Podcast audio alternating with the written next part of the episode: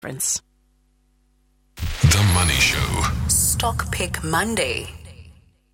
Stock Pick Monday, Warren Jeffery, who's a portfolio manager at Nedbank Private Wealth. You like companies that have seen share prices battered, Mr. Jeffery. Tell me why you like Brait.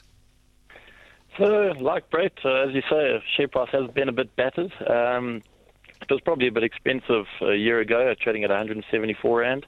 Uh, share price today looks trading at around 77 rand. So It's more than uh, half. It was ex- pretty much more than half, um, but the the value hasn't halved. So I mean, we're still at this stage looking at net asset value in the region of between 100, 105 Ooh. rand. Okay. Um, so you're getting quite a nice discount buying it at these levels. Why is it trading at such a big discount? Uh, so uh, originally, the share price when it was at its peak uh, had a, a lot of faith priced into New Look, their uh, UK clothing retailer.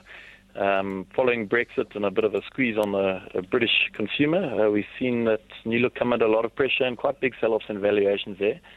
Um, but uh, if you look at going forward, uh, they seem to be managing it pretty well. And at this stage, expanding uh, up to about 100 stores going into China. Uh, their Virgin Active gyms uh, expanding quite nicely into Asia as well.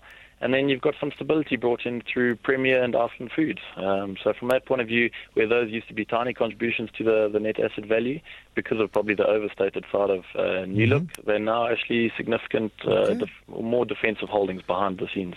Brait could be a sitting duck. Um, MTN, there's another one that's uh, a shadow of what it used to be. Huge problems within MTN. Results last week, or trading update last week, showed us they were going to report a loss for the first time ever. Um, the company under a huge amount of stress. So I think coming out under a huge amount of stress, and I think you know we we're seeing the problems of past coming through. Um, business has taken some uh, steps to almost right the ship, and to I mean we've got the the start of a new CEO next month. I think the 13th of March. Uh, Rob Shuter joining the team, and I think to a large extent. Pretty much any bad news that you could have out of MTN seems to have come through into the market already, uh, from being hit by major Nigerian fines to uh, slower growth or slower than expected growth at least.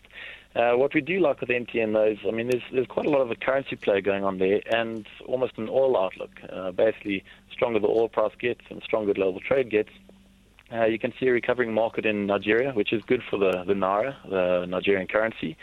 And that should translate into uh, some stronger results from MTN going forward. That's uh, reasonably cash generative. They've got some cash uh, coming from um, Irancell, so basically the exposure there which they, they can deploy.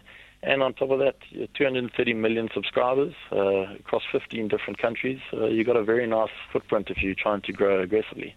Warren Jeffery, thank you. Portfolio manager at Nedbank Private Wealth. Two picks for you this evening Brait and MTN.